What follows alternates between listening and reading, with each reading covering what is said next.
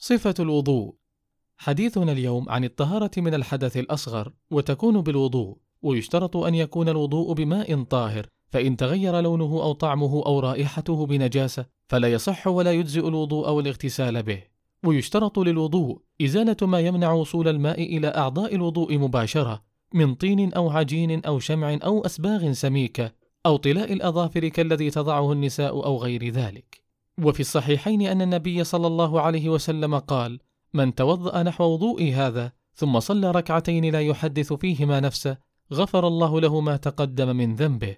وصفة الوضوء الموافق لهدي النبي صلى الله عليه وسلم أن ينوي الوضوء بقلبه ولا يشرع التلفظ بالنية ثم يقول بسم الله ثم يغسل كفيه ثلاثة ثم يتمضمض ويستنشق ثلاثة بثلاث غرفات ثم يغسل وجهه ثلاثة وحد الوجه عرضة من الأذن إلى الأذن وطولا من منحنى الجبهة إلى أسفل اللحية فإن كانت لحيته خفيفة يرى من ورائها لون البشرة وجب غسل ظاهرها وباطنها. وإن كانت كثيفة تغطي البشرة فيكفي غسل ظاهرها ويستحب تخليلها.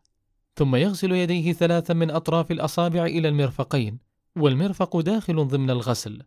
يبدأ بيده اليمنى ثم اليسرى ثم يمسح رأسه وأذنيه بماء جديد.